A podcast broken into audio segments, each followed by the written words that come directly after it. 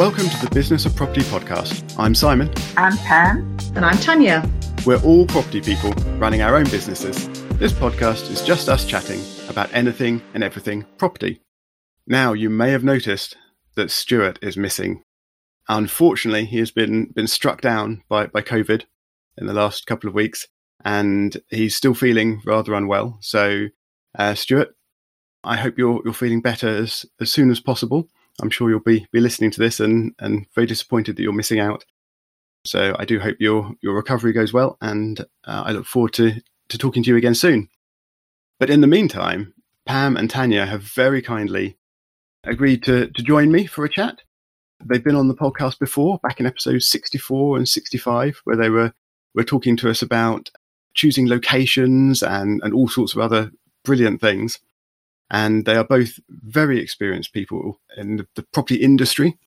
Just before I hit the record button, we were talking about energy costs. And this fits quite well with what Stuart and I were, were talking about last week. And we were, were chatting about issues around HMOs coping with increasing energy costs and then also about trying to improve properties with energy efficiency and green technology like like solar panels and heat pumps. Between Pam and Tania, they've got a, a brilliant story about each of those. So I'm not quite sure where I'm going to go first. I, th- I think let, us go to let's go to Pam first. And you you have solar panels on your house, so you you've had them for quite a long time. So I understand uh, 2011. You said you had them fitted. Was that right? Yeah, we we had them fitted in 2011, and at the time they were the latest greatest technology. You know. How much did they cost? They cost thirteen thousand pounds. Um, I can't remember how many we've got, but we've got quite a lot of solar panels. But only now, I've been keeping a spreadsheet of um, the feed-in tariff that we got paid back, and it's, we were on the first feed-in tariff, which was the highest one. And only now this year we have just been paid back our our total um, investment so now from now we should be sort of earning money on that. But you know if that money had been sitting in the bank i would have been earning money all along but i haven't been. But that's fine you know. We're quite happy to go as greed as we can. I think you said you you've just got the solar panels. So for for electricity so you you don't have solar panels for heating and you don't have a battery i think? Yeah that's right because in those days that they didn't have battery storage I've had quite a few people phone me and say, you know, salesmen phone me and say, oh, um, do you want to um, install batteries and that? But but they're quite expensive actually, and we just didn't think it was worth it at the time. We might look into it in the future when technology's improved, because you know it improves all the time. So yeah, then we'll look into it. And and the same with the inverter. These people keep on wanting to swap our inverter. But but we, we said, well, when it breaks, we'll worry about it. And well, it hasn't broken yet. So you know, we've been quite quite fortunate in in that respect. Before you got them installed, did you did you put together a forecast for how long it would take to to pay back? Um, no, so the the cell we did a bit of research, and the salesperson said about ten years, and actually they were right. But but you know, I don't know how much research they had done, to be honest.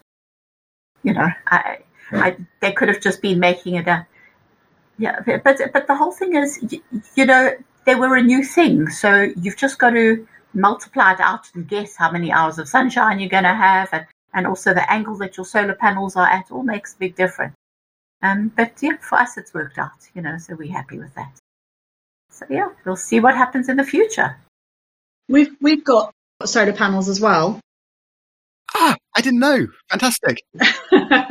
so we we moved a year ago, and there's an, an outbuilding. So there's a garage with a with an office uh, above it, which we laughingly call the coach house.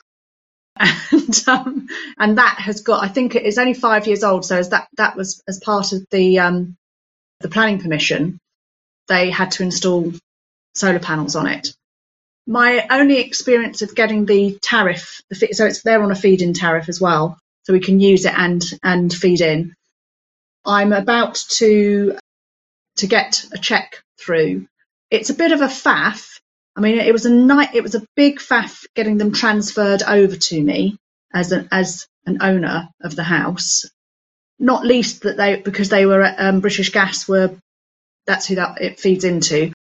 They were upgrading their computer system, and they didn't seem to have a, a proper message for people like me who were transferring over. But um, I think I'm going to probably get about 120 pounds. And they now say they've gone from se- sending a check, which literally this year they now will do a, a bank transfer. So, oh dear, they're catching up slowly. Actually, they've been sending checks all along, and for the very first time, in fact, over this weekend, I got my first bank transfer, and yeah, it was just yay! They've come to the 21st century. and, the, and the way it was explained to me was that this is basically a benefit payment. So we have to you you basically have to phone in and you have to give them the you, you, you have to do all the work basically and you have to apply for the benefit of the fact that you fed in the, the electricity into them. So yeah, so it's very clunky. They don't make, according to the guy I was talking to, they don't make, they, they have to run it as part of their being a fuel supplier, one of the large fuel suppliers, but they don't actually make any money. They just have, it's just an administration thing that they have to do, apparently. Hence, they make it difficult. so, when you were looking at houses to buy, did having solar panels influence your, your decision at all? No, but we were thinking because the previous we were going to buy another house, and we were thinking, how do we? There was that was going to be like a big eco project for us actually, whereas this house has got a lot less needing to be done to it. I was talking a lot. I was mentioning before, wasn't I, about Emma, a friend of um, of ours who um, is a an eco retrofitter. And so she was giving me lots of advice for this other property that we were buying, which was a stone built property into a quarry face, but it was old and hadn't really had anything done to it since the 80s. And her main bit of advice was before you do change anything or do anything was is basically think about the insulation of the property so whether we were, so we were looking into whether to insulate internally or externally and where we could not undermine the beauty of the stone, for example, on the outside of the building. Yeah, you don't, you don't want to wrap it in polystyrene or anything. Well, it, I mean, there's some amazing, there's all sorts of things. There's amazing cork paints and things like that that can be applied in, in multiple layers that now will insulate oh, wow. houses. So we were gonna we were looking at which facades of the house we we could um, insulate externally because it's cheaper and doesn't take any space out of the house. And then we were looking at internal insulation as well. So the, all the the interior interior of the exterior walls. But you get my meaning. yes. And also how to prepare for it because we thought, well, we can't do it all in one hit because we just didn't have the money but we were, I mean, and it needed a rewire and all of that kind of stuff. So we were going to rewire, kind of surface rewire, making it a feature. And with the, with the idea that as we then start going from one room to the next, each room would basically need replastering, but we would re-insulate them, etc., etc. But that seems to be the big thing: is basically insulate your house before you know, it, and then the your fuel cost will instantly come down anyway and, and your walls and your roof are the biggest places for heat to escape and energy to kind of go, go out of the house. And actually, and I was saying earlier, wasn't I, that her her advice is because we had to get a new boiler for this house, and her advice was, don't try and deal with the government with their kind of grants and everything because they they're making it making it very very difficult, and there aren't there isn't anybody we haven't got enough people who can actually do the work but also that the the technology isn't quite there to unless you've got lots of money to burn the technology is not there quite for the longevity of any products that you might put in. So she wasn't too hot on air source heat pumps if you're working on a budget. Would you have had to have changed the whole heating system if you went for an air source heat pump? But would, would you have been sort of pumping air around, or would you have used the air source heat pump to then heat water to then power a traditional? Yeah, I was trying to get my head round it because there's various versions, I think. But um, what I was also thinking was, should I have underfloor heating because we've got solid floors under our wood floors downstairs, for example. So it was getting very complicated. It gets very complicated, and it becomes almost like a remodel. really, I mean, it, it's that's that's how complex it is on old, on especially on old buildings. On our buildings down in Crawley, I think it would be less complex to at least get the insulation put in because we just need to take the cladding off and put put the insulation in really. But on old buildings where you've got multiple different materials and everything, it just gets complicated. And it and it is basically don't bother moving into your house. Prepare you know, or, or move out, get everything out and get the thing done all in one swoop and then, you know, doing it bit by piecemeal is is and, and I don't think that, that this is this is part of the problem. I think is that um, sorry the, the powers that be are not helping people understand what needs to be done and and where where the best money is spent for yourselves, but also for for the environment as well. It's it's complicated, yeah, isn't it? It's so multifaceted. It is. But they're forcing yeah. it. One thing I do know is that they are are using landlords as the first port of call to make to to to basically make it happen. Do you know do you know how EPCs have to be C by 2025? Yeah, I, have heard, I've seen lots of headlines for this. Is is this actually fact, it, or is it is it rumor? I'm not sure. No, no, it's a, it's an actual fact. And um, in fact, I've just put one of my houses on the market um, to sell it because I don't know how I can ever get that house up to an EPC C. So the other day, Jill Fielding was talking at Crawley Property Meet, and she said she she reckons it will cost about ten thousand pounds per dwelling on average to to get your house up to an EPCC. And she recommends if you're buying new property now, make sure it's already an EPCC before you buy it because I can't remember the figure. I have a feeling it's something like 2.9 million properties this will affect. Something like that. Tania, can you remember any figures like that? Yeah, something. It was something like that. If you've got to spend 10,000 per property, how are you going to recoup that? You can't suddenly put up your rent by that much, etc., etc. Ah, well, perhaps the energy companies have got a, a, a, sneaky plan to help you out there by by doubling and tripling the energy costs. so, so, suddenly that that ten thousand sounds like the cheap option. well, yeah, but but you know, like my property up north, I don't get that much rent for it because it's um, I just don't. And I just thought, oh, to try and do that, it's just too complicated. It's easier just to sell the property. Yeah, that, that's a single let property, is it? Yeah, it is. Yeah. Yeah, exactly. When you when you're not paying the bills, it's it's so difficult to justify it from a business point of view. It is. And I've got um like another one of my properties is a flat, and and I'm thinking, well, we'd once tried to get insulation done in the whole building, and a few people said no so we couldn't get the, move that forward. So we can't insulate that flat. How could we get that EPC up to a C?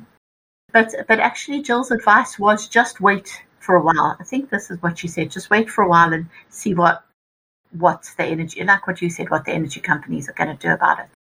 Because they've got to do something. We can't actually put 2.9 million um, houses out the rental market. That's not going to work, is it? No, right. Most of your your portfolio for you guys is HMO properties where you are paying the energy bills.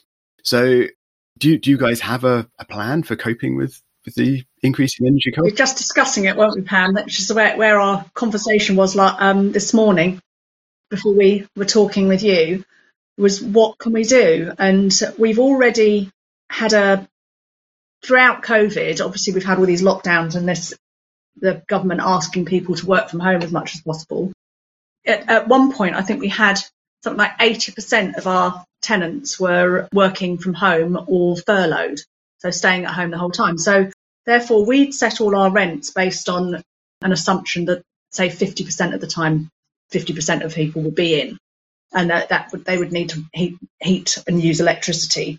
So we kind of calculated that by rule of thumb.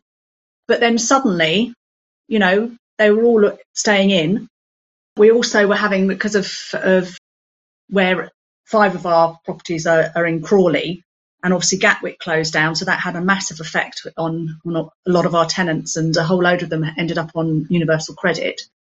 Or and in the process of going on to universal credit, stopped paying their rents because they had to wait for six weeks plus.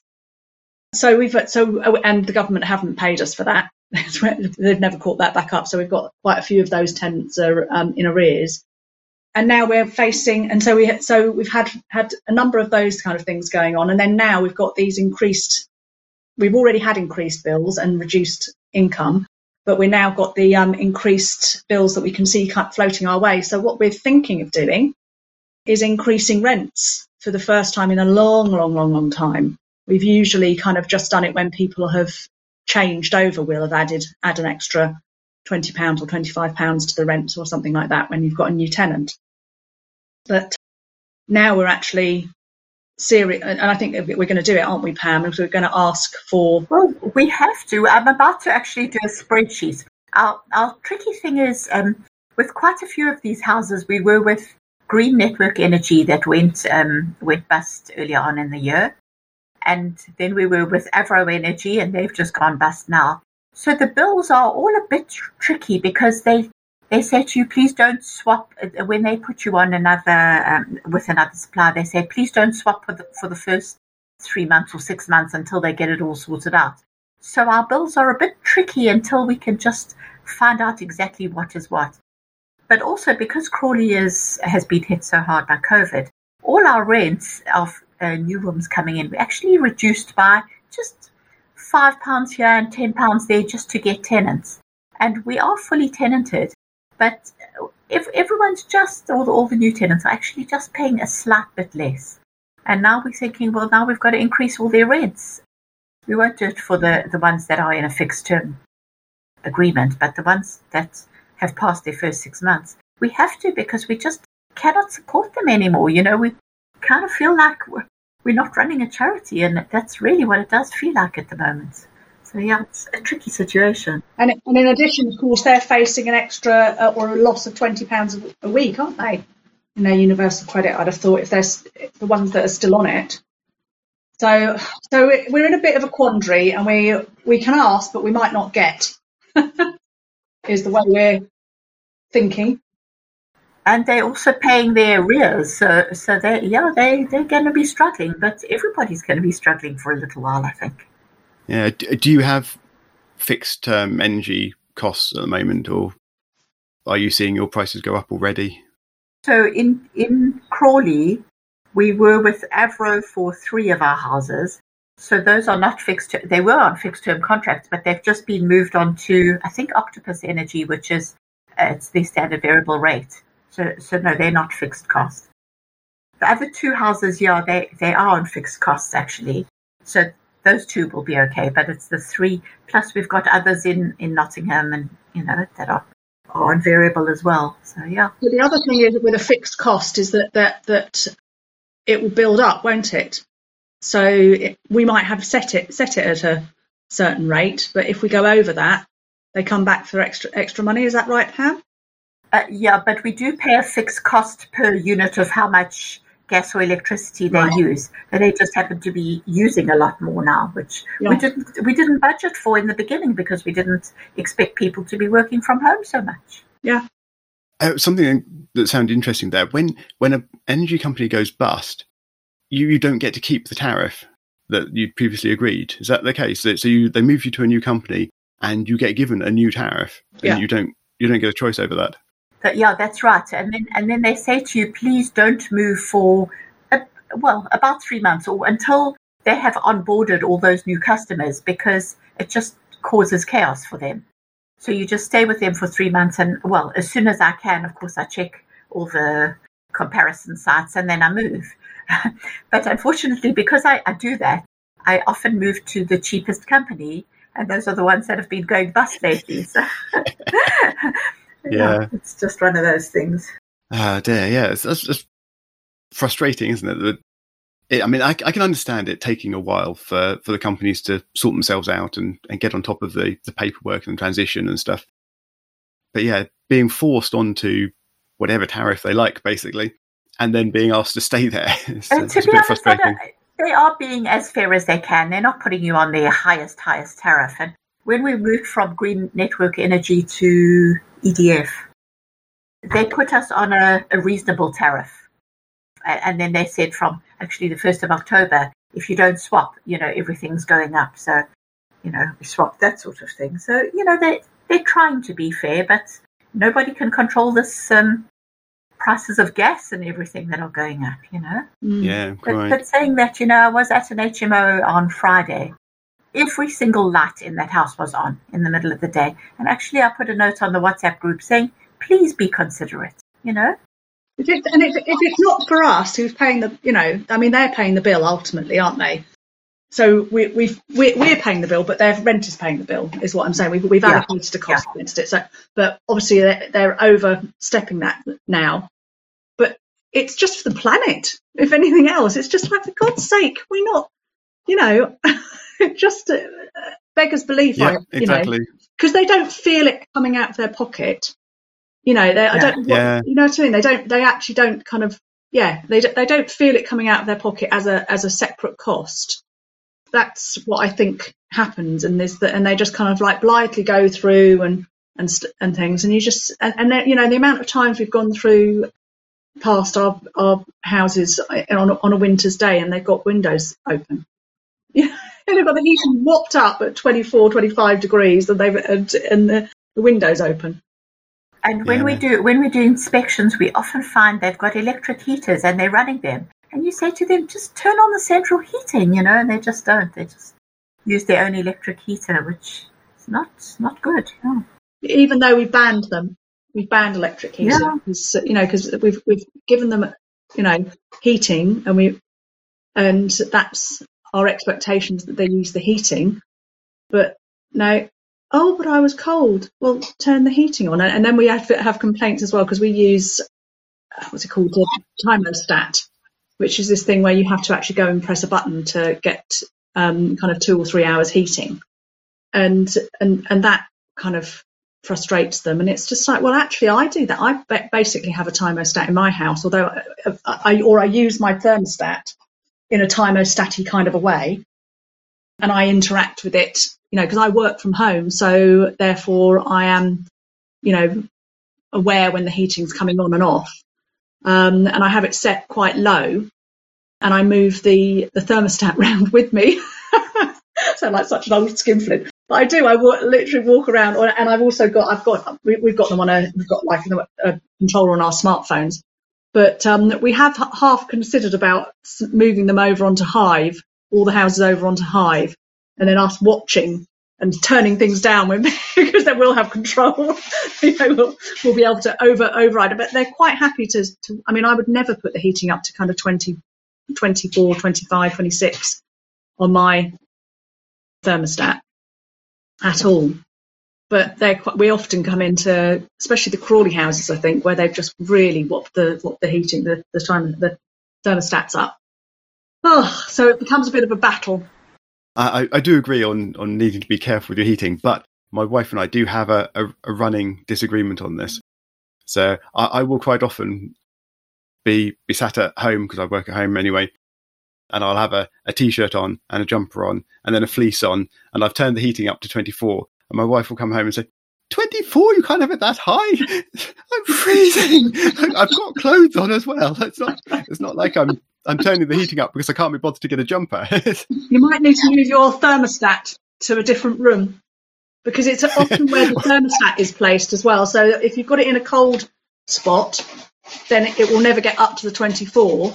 Or if you've got it in a warm spot, the rest of the house won't get get up to the uh, temperature that you that's you know it's actually in the room I work in, so so I think it's actually just just me that's broken, really. I, I, I, think, I, think, you need to look at insulating your walls and your roof or something like that. Possibly, although it's, it's a, a, fairly new build house, so in theory it should be good. But yeah, anyway, as I said, I think it's me that's broken, really.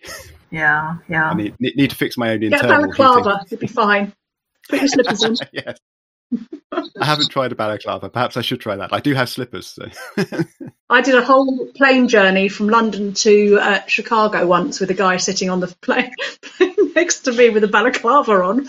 that, that would have worried me Honestly, a bit, I think. Pre 9 11. oh dear. We we've run over, which is fairly inevitable with these things. And there's one more thing I wanted to to try and squeeze in. Tania, you were talking before we started about the the idea that trying to get energy improvements and efficiency improvements to pay back was the wrong way of looking at it. So we started this conversation looking at Pam's solar panels and the fact that they've taken 10 years to, to pay for themselves. But Tania, you were saying that's wrong. Yeah, well, I say, I, I, through talking to Emma, and also I'm very kind of interested in this whole whole thing. And one of the things that she was saying is that whatever, what, where else around the house do we expect payback for what we've what we've we've an improvement we've done? So when we fit fit new double glazing, do we sit down with a with a with a spreadsheet um, and a calculator working out the payback of, of those. We might think, well, they'll improve the, the house value, you know, and that, that will help. Like when I, ch- when I moved house, I actually changed our 1970s windows that we'd had for the whole of the time that we lived there for almost 20 years, changed them the year before to better windows because I thought, well, that's going to add value and make it, make it um, more sellable but we don't we seem to expect of our green improvements that they need to pay back. And um, what Emma has said, it said, and I've heard it from other green experts as well, is that it, it was the absolute folly of the Green Brigade to try and convince people to do this because it was going to pay, it would pay them back. So you don't look at your normal gas boiler and think, well, when that, when's that going to pay back? Yet we look at a an air source heat pump and say, when's it going to pay itself back off to, to me? And similarly, we look at our, you know, maybe our change into an electric car and think, well, how's it going to pay itself? You know, and think we, and then we equate fuel cost to the extra fact the, the, the fact that electric cars are going to cost more. And sh- you know, from what I can understand, and I, uh, that we need to kind of get out of that kind of mentality because what we're saving is actually the planet, not not necessarily our pocket. And we've we've done what we've done at the cost of the planet already. So I think it's worth kind of thinking each. For me, I, I want to, any improvements that I do to this house that I'm in now will be based on how is it going to help the planet, and you know there's going to be an affordability ele- element as well. But um, I would love to get some insulation, more insulation in the walls, for example, and I'll probably do be doing that externally on the half of the house that's already rendered, you know, at some point. But um, yeah, so I think that if we can start stop thinking about how's it going to pay us back, although it's interesting because you can, like Pam's got her spreadsheet about her solar panels. It's interesting to, to, to be able to kind of go, oh yeah, that's paid its, itself back now. But maybe we need to stop thinking like that quite so much and think, you know, how are we going to heat? I think I think it's ultimately going to come to how are we going to stay warm in our, our properties moving forward because actually, you know, we're going to run out of gas and we're going to run out of these things and we're going to run out of time for the planet. Is my feeling. Yeah. Yep.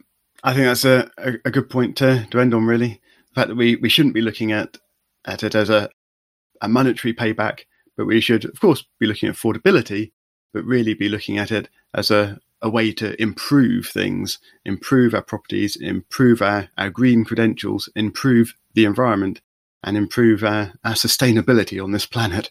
Mm. Which is which is all, all important things to, to work on. Mm. Yeah. Probably more important than our, the, the money in our pockets, really, to, to some major extent. Mm. Absolutely agreed. I think we'll we'll leave it there. Thank you very much to, to Pam and Tania for, for joining me at, at very short notice for, for this recording and uh, and sharing your excellent knowledge again. And for everyone else, thank you very much for listening. Please do leave a, a rating and review if you have a few moments to spare. They they really do help. The show notes can be found at thebusinessofproperty.com and somebody will talk to you again next week.